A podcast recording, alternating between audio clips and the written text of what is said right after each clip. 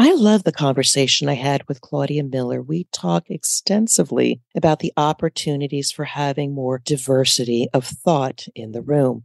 Now, while her expertise is around diversity that women bring to a conversation, I don't want us to lose sight that really it is about bringing different perspectives in order to get a holistic view and a holistic solution to whatever the opportunities or challenges are. Now, the funny thing is, I am working now with a client and there is not a lot of diversity in the room. And when I show up, I happen to be the only female, but I also happen to be the only one that has my own true perspectives and experiences. It's not good or bad. It's just different. And I want people to think about when you look around the room and look at the results you're getting for your particular team or business. Are you stuck? Maybe you need an outside influence, an outside perspective. It could be you need different demographics. It could be more male. It could be more female or any other way that you need to bring different thoughts to the table in order to get a different outcome. Claudia has many actionable tips for my female listeners, but I want people to listen to the main point is we need everybody to contribute to the conversations in order to navigate our careers and business challenges with confidence. Now let's listen to this amazing interview with Claudia Miller. When there's usually all men in leadership, they're thinking from that perspective. When you bring in women into senior leadership roles, we know our pain points because we all have different pain points and challenges. And all about business is solving pain points. It's bringing solutions.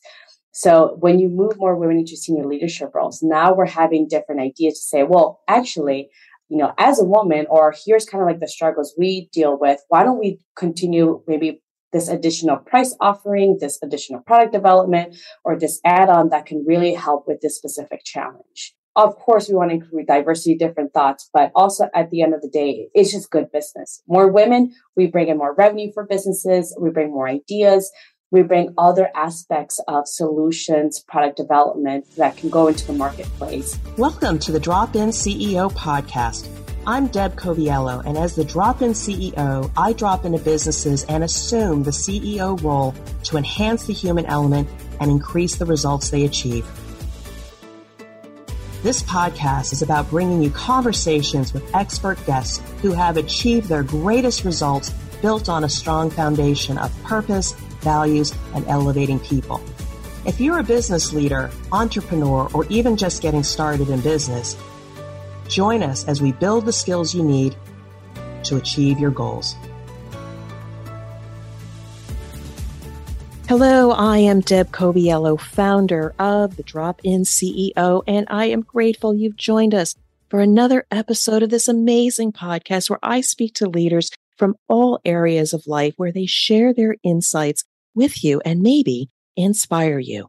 And so if you love this episode, and I know you will, please subscribe, rate, review, download. The downloads are ever increasing. I am grateful. We want to continue to bring great programming. And just know on a personal note, I want to help the C suite leaders of today and tomorrow navigate their challenges with confidence. And today, it is my pleasure to bring on the show Claudia Miller, who is a sought after career coach for women in tech. And she helps her clients land fulfilling jobs in less than 90 days with an average of 56% in salary increases. And she also partners with companies and organizations in identifying rising stars within their organizations and provides the strategy and insights to, to support developing a leadership and talent pipeline, focusing on women and women of color. She's been featured on multiple areas, multiple media, Forbes, MSNBC, Thrive Global, etc., as well as being their top global list of top innovative career coaches. She's all over the news. It is my honor to welcome you, Claudia, onto the show. Thanks for having me, Deborah. I'm so excited to be here, especially about the topics we're going to be talking about today. I am as well. And for my listeners, I had the good fortune of being introduced to Claudia. We had an amazing discovery call. And while her areas of expertise, and we do have to celebrate our perspectives and expertise supporting women, women in tech, women of color, etc It is really about the leadership insights and how we can unleash our potential, as well as raise the awareness of people that employ such people, because we can all learn and grow together. So I'm really looking forward to Claudia's insights. So you have the floor. Share a bit about yourself personally, your journey, and the work that you do now. Thank you. Thanks, Deborah. Yeah, I'm a career coach and I'm a career coach for women in tech. And most of my clients are looking to move to senior leadership roles. And, you know, as the data shows and what we've seen in the workplace is a lot of tech is very male dominated industry, but you know, there's such a gap when it comes to women in senior leadership roles, even though women are more educated.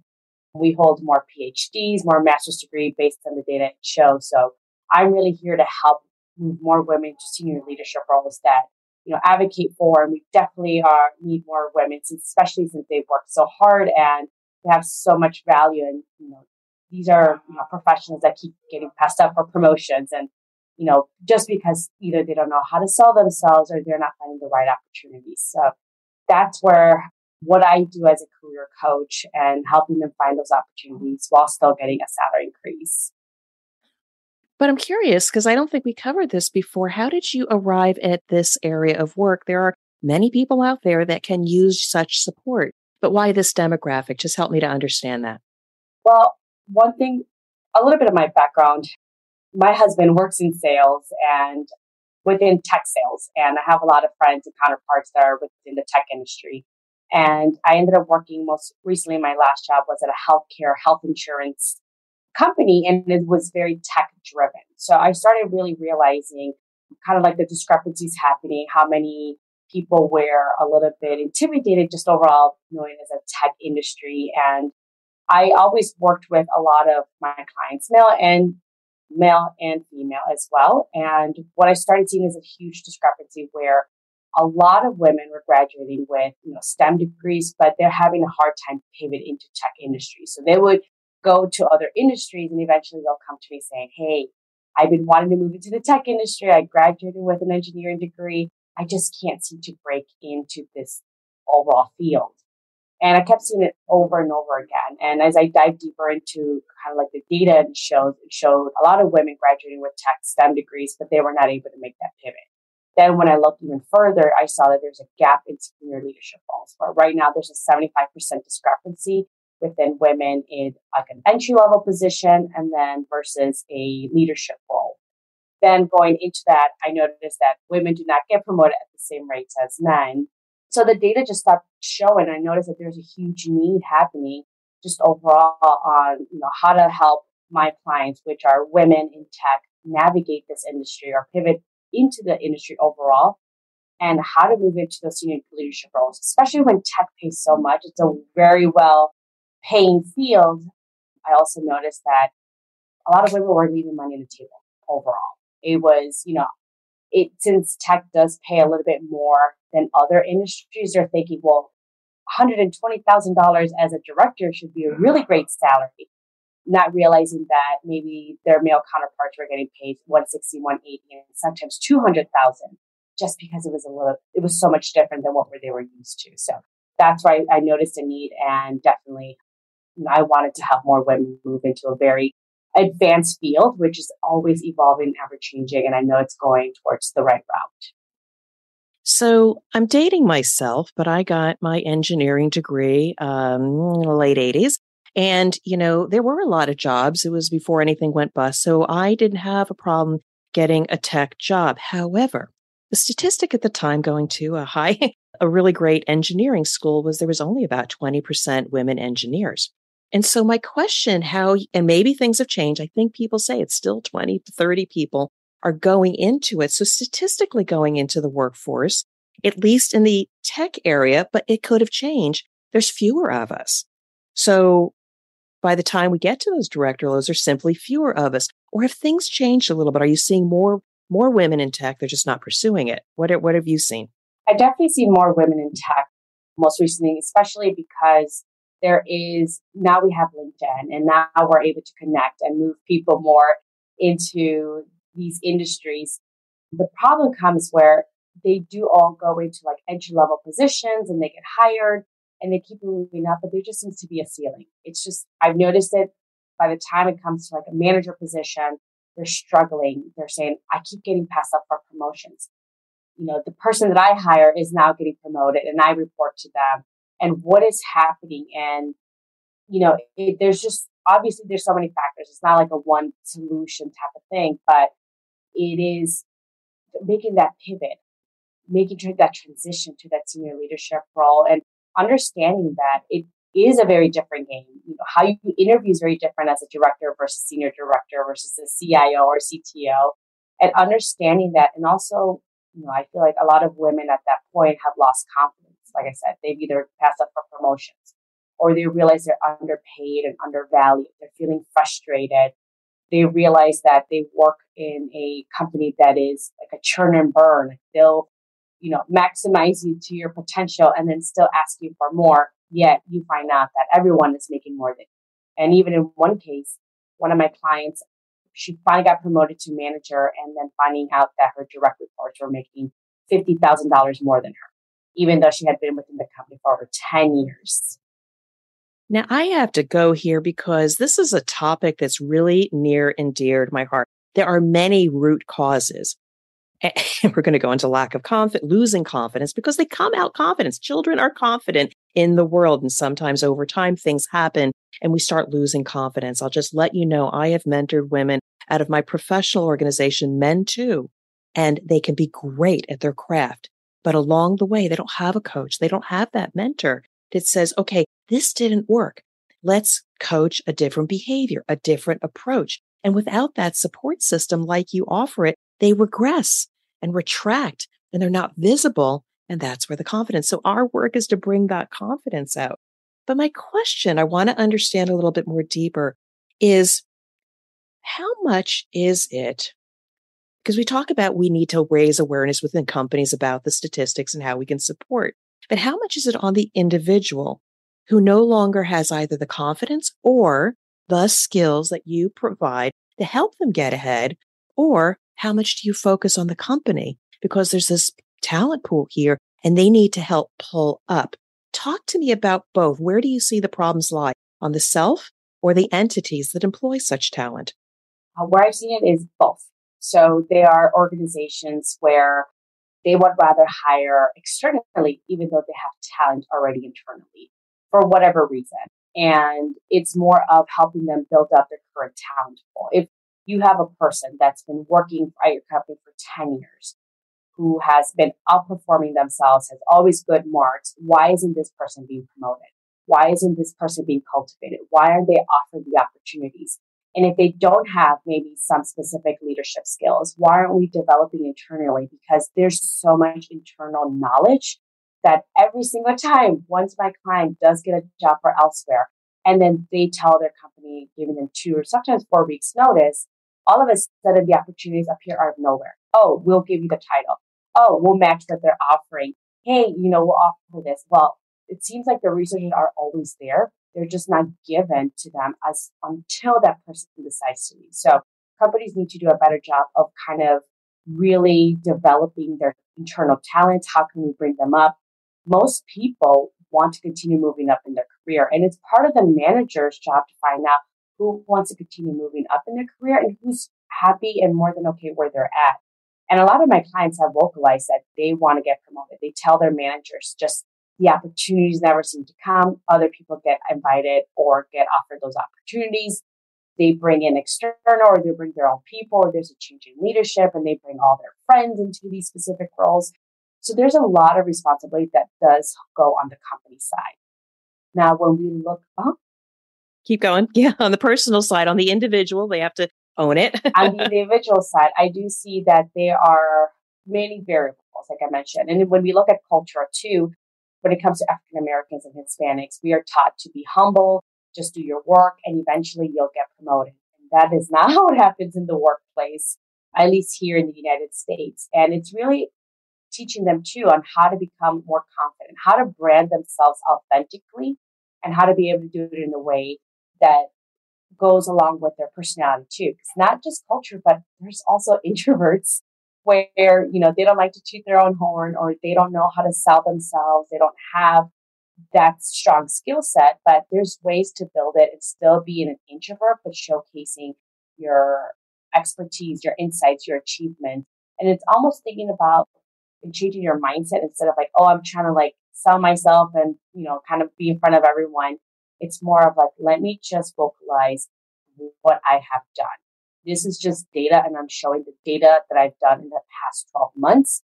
And it just, it's aligned with what I'm trying to do. And here are the next steps. So it's more thinking of that as a framework as opposed to, oh, I'm going to be the loudest one in the room so people will notice me. I mean, I will tell you for people that have learned that behavior, being the loudest in, in, the room, either the person with the ideas or the naysayers that are contrary, yes, they're the squeaky wheel, they'll get recognized. But I have found, and I was taught this, either female, short in stature, maybe not having the loudest voice in the room, but from a STEM technology perspective, data is our friend. Data levels the playing field regardless of the egos, how many years experience, if you can, to your point, present information for impact in a way that resonates with everybody, you at least learn how to create conversation and be visible. So data's good. being an engineer, being a STEM professional actually can set you ahead. Being that introvert, thinking about how to present the information can at least give you some credibility and maybe start building the confidence. What I really, and I agree with you, I have talked to so many different groups. There are certain cultures that believe good work will get you ahead. But you also, I think, have to align yourself with advocates or just have great bosses that see your value. But if they don't, and they've lost their confidence, and I don't want to give away your coaching package, what are a couple most popular skills that, like out of the gate, when you meet somebody, have an immediate impact on being visible, seen, recognized, etc. One of the biggest things is, like you mentioned, that at this point they have very little confidence for many variable reasons. And you know, one of the things that I always recommend is to make a list of achievements. What is your highest achievement? What have you done? And put data behind it. What are the metrics? If you improved productivity, how do you know you improved productivity? Do you know by how much? How long did it take you? What were some of the strategies you implemented to get there? How did you find out or come to the point that productivity needed to be improved? And really upselling yourself is telling a story, not just I increased productivity, but I noticed that, you know, we had limited headcount and we had to increase productivity because we had a reduction in workforce, but we still had to deliver the same output. Therefore, and then kind of going into the metrics within three months time frame, we were able to increase turnaround time from six weeks to two weeks, all because we streamlined a lot of the processes and we cross trained. So now we're telling that story and we're anchoring the imagination with data points, not within a time frame. No, within, you know, three to four weeks, I can visualize that. We never know who the reader is, if it's a resume or a LinkedIn profile or who's interviewing. We all have different, when I say like, oh, I increased sales, you probably thinking of a number and I'm thinking of a number and everyone else is thinking of a different number. So the data behind it really anchors the imagination. So we're all on the same page. And that's how you can take control of their imagination overall. And you can start taking control of your brand and your imaging and how people are seeing and branding. So definitely making a list of achievements is important, not only to help you rewrite your resume, your cover letter, your LinkedIn profile, but also will help you through your interview like interviewing process because now you have stories to tell that are connected to those questions. You know, tell me about a time you had to work with a difficult client. Oh, you know, uh, I remember this client. Here's the issue that was happening, and you're telling the story with specific data points. But also, it helps you to uh, identify all the great achievements you've done in the workplace because we forget so much. I honestly would not be able to remember what I did last week unless I look at my calendar and I can kind of recollect. But if you ask me, you know, Claudia, what did you do two weeks ago? Or Deborah, what did you do, you know, two weeks ago on a Tuesday? We probably don't have any ideas. So we need to remind ourselves of all the great work. So that list of achievements becomes that constant reminder of the great work you've done. And we all have so many blind spots that we think, oh, everybody knows how to do this. But when you start looking at it, you realize, hey, I'm actually really good. Not everyone knows how to do this. I'm all people are always coming to me asking questions. So the list of achievement is really great in helping you with your confidence, reminding you and making you a stronger interviewer, as well as helping with your branding assets such as the resume, LinkedIn, cover. Such actionable tips. And the way you gave those examples, I'm sure you have like a 30 second version, a two minute version, enough information, action packed, resonating story. What's the impact of the work? Those are the things that leave you memorable. And even if the interviewer or the person that looked at the LinkedIn profile doesn't quite remember the details, it's the impact that you left on that person for which they might say, you know, I want to talk to that person again. So it's so important. And I'll tell you, I just met with my mentor today before we got on here. And, you know, I'm a little frustrated about not everything is turning out the way I expect. But then he says, Deb, you should look back at all that you've done over the last three and a half years the book, the podcast, my offers, my website, everything. We have to give ourselves credit and a little grace to say we are worthy of being seen and we should be confident about all that we've done. Now, I want your perspective on this. We talk about we should, it's important to have more women in leadership roles. But I want to understand from your perspective why, because sometimes I think it's more about diversity of thought and vision and personalities for which, yes, we don't have maybe all the demographics physically. But from your perspective, more women in leadership roles, why? It's good for business. It's seen that more women in senior leadership roles have higher ROIs than other companies who don't have women in senior leadership roles. So there's a return on investment for companies when we do move women more into these leadership roles. Also, it gives insight into customer segmentation or product development. When there's usually all men in leadership, they're thinking from that perspective. When you bring in women into senior leadership roles, we know our pain points because we all have different pain points and challenges. And all about business is solving pain points. It's bringing solutions. So when you move more women into senior leadership roles, now we're having different ideas to say, well, actually, you know, as a woman, or here's kind of like the struggles we deal with. Why don't we continue maybe this additional price offering, this additional product development, or this add on that can really help with this specific challenge? So, of course, we want to include diversity, different thoughts, but also at the end of the day, it's just good business. We, more women, we bring in more revenue for businesses, we bring more ideas, we bring other aspects of solutions, product development that can go into the marketplace. That's why companies like Spanx, Spanx, Sara Blakely created a billion dollar company where she had no experience in, but she knew as a woman what it was to wear Spanx, what she liked, didn't like. And now she disrupted the marketplace and became a billionaire in this industry. She had no background in. Why? Because she had personal experience on that and she solved, she developed it with the intent of solving challenges and problems that she deals with on a daily basis when it comes to clothing. You know, I'm wondering here, and this is me just getting more on a personal note here. It is a true thing. I mean, I, I have to thank my mother, my mother for having been of a generation for which she might not have gotten promoted because she was going to start a family. It's true. It was there. But in our generation, we have more opportunity and we definitely need to take advantage of it. Now, when you come to work with a company that realizes they need to elevate their talent, succession planning, diversity of thought and, voice. Just curious, is it either demographic, male or female, that may call upon you? And where are they at? Like, what pain are they feeling that they say, I need to do something different? Tell me about what that looks like. So, when I work with companies, they're looking to attract top talent and they're looking to retain their current talent. And how do you build a talent? Because succession planning has become very difficult for a lot of companies and HR professionals because I was reading a stat that every day now around 10,000 people are retiring.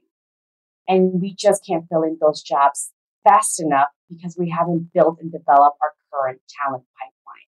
So when companies come to me asking me, you know, how can we diversify? How can we move more women into senior leadership? Because right now we don't even have that many people to even fill those positions. But do you do it because they have to fill a quota? Or do they truly value their voice? When I work with clients, I try to filter out, especially when it comes to companies, the intent. Is it to fill a quota? Because that's different I mean, that could be one head count. I'm looking to work with organizations that really want to almost disrupt the marketplace And because of that, they know that they need to have top talent. And with top talent comes women need to be sitting in those roles. There needs to be diversity around it because it gives us an overall scope. And then that's how we companies can learn how to have that competitive advantage over their counterparts. Because not everyone is doing this. So that's what I look for when I work with corporations. And then we look at. Oh, and by the way, this will help with attracting top talent because there are some clients that I work with where they'll say, if there are no women in senior leadership, I do not want to work at that company. And these are really well, like they've produced patents, they've been authors, they've been industry recognized clients that I've worked with, and they look at those things.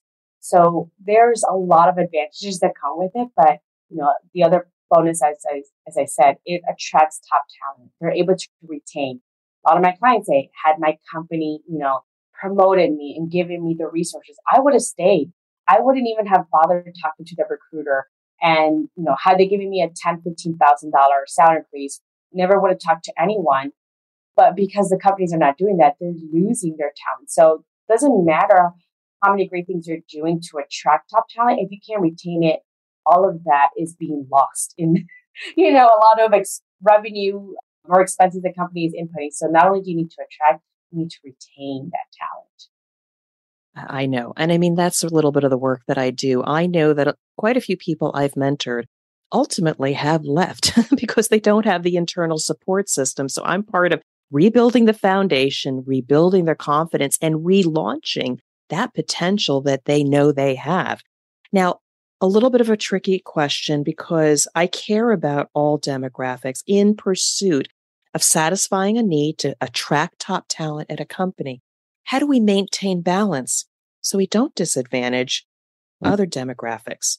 A white male, a black male, whatever sexuality it might be. How do we make sure while we are bringing more of top talent that may feed more women, we're not negatively impacting another demographic? What are your thoughts? Well, we're going to look at overall, like, what is it? Who are the people sitting in in these roles? So let's just say we have all males in the roles. Well, we need a female perspective. Mm, is there someone already that works within the team that has been working, who has been performing really well, and has internal knowledge of the company in itself? Is there a way that we can promote, you know, this woman within this role who already in her right has expertise, experience, and background?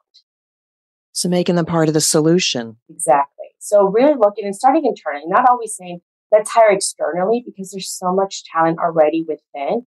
And how can we cultivate that? How can we grow it? How can we give them the opportunity? And even just, and I know it's really hard, but removing those biases because, you know, I was listening to a story and like I said, stories are always rememberable as opposed to just a stat or a quick solution, but it was saying that what tends to happen is they think women need to be more complacent, we need to be more passive. And then when a woman is more assertive, we're thought, oh, is she okay? Is she having a bad day today? But had this actually been taken from a man, would this have been acceptable? So before saying like, well, this person is very abrasive, think about it. Was this a man? Would I think they're abrasive? Or I think they're assertive and they're a leader or have leadership skills? So starting thinking about that and saying, you know what, this person is qualified, does have expertise, has really great marks. Why don't we promote her into this role? She's been deserving. And support and maybe help evolve some of the behaviors. But yeah, it's just creating those opportunities internally. You have that talent. So how can we build in on it? And just asking yourself these questions and not just, well, who's the best, you know, person for this role? Because at the end of the day, if you do have someone that fits one to one everything you're looking for in the job description, that person is not going to stay long in that role because they've already learned everything. They're going to get bored and they're going to start looking. So look for someone that fits up maybe like 50, 60% because now they have the opportunity to learn that 40, 50% and that person's more likely to stay in that role longer than the person that does fit that perfect match. You know, one of the things that you reminded me of a tough experience was one time I was mid career and I said something. I mean, I didn't even think, and I said something amongst senior, you know, people, no peers, senior people to me. And it didn't come off quite right, but I was said what was on my mind. I was direct, nothing disrespectful. But later on, when I was told, you know, you shouldn't have said that, I said, okay, then where was then the coaching for which either I could say it differently or I later learned in life if I had a controversial view to what was going to be discussed, might I discuss it with my manager ahead of time to craft a message that might have a different impact? We don't teach people. But to your point, if they have 50 or 60% of maybe the technical qualities, then provide them a support system to maybe evolve the messaging. You talk about that, how to create the story with data. Then they rise into those roles with confidence versus we promoted that person and they didn't make the cut, male, female, whatever color they are. We have to support them when we identify and retain inter- internally developed top talent. Wow. One more thing before we go. You got a podcast. I want you to tell people a little bit about the roadmap to the executive suite. Who does that serve? How does that help your community? Well, the podcast is intended for that ambitious woman where maybe at the end of the, the career, they want to aspire to get to the C suite. So maybe they're individual contributor, manager, director, or senior director. It's really to demystify a lot of the myths that we have because I've seen that a lot of women, from what I've heard, is I don't want to go into the C suite because I want to be able to spend time with my family. I don't want to have to sacrifice that. And I've brought in a lot of women that are in C suite roles where they've said differently. I made sure I found the right organization and they still find time to spend with their families. They go with value based companies in leadership that allows them to be leaders and still be able to spend time with that family. So I want to be able to create and, you know, show the audience members and anyone that may be interested and it's very career driven to maintain that ambition and see that if they wanted to go to the C suite, there is opportunities out there. How can they get there? But also how to find the right ones that still allows them to do what they want in their personal life, which usually is spending time with family. I love what you said there. Value based leadership, value based companies. You are interviewing your company. You have to be with them for some time. And if you get a sense your values are not aligned as much as you can find out, it's not going to be a sustainable process or experience. You've been an amazing guest, Claudia. I appreciate you taking some of my challenging questions because while I might have a different thought on what are the opportunities or challenges to be able to retain and elevate top talent, I wanted to really appreciate what is current, what is new, what is still happening, but how can we benefit for everybody to gain more confidence in our role and employers think about developing the next layer of leadership. Any last thoughts that you want to share with our audience before we bring it to a close or how people can get a hold of you? Yeah, thank you, Deborah. Well, they can go to my website, claudiatmiller.com. They can also follow me on LinkedIn, Claudia T. Miller, where I share a lot of free career advice, you know, how to navigate, especially now in this marketplace, how to stand out, how to create a recession proof career, and how to find the right companies that are very fulfilling as well as roles while still getting a salary increase. All right, beautiful. You've been amazing guest. I am uh, so supportive of the work that you are doing to elevate others as well as educate companies to retain the talent. There are so many people to serve, and I do wish you continued success and be well, Claudia. Thank you, Deborah. Thank you for listening to the Drop In CEO podcast. My new book, The CEO's Compass, will change the way you think about leadership, navigate rapid transformation, and elevate the leaders of tomorrow. If you're feeling off track, the CEO's Compass assessment will guide you to peace of mind in days, not months. You can learn more about the CEO's Compass by visiting my website at dropinceo.com. Now go out and lead, inspire, and achieve your goals.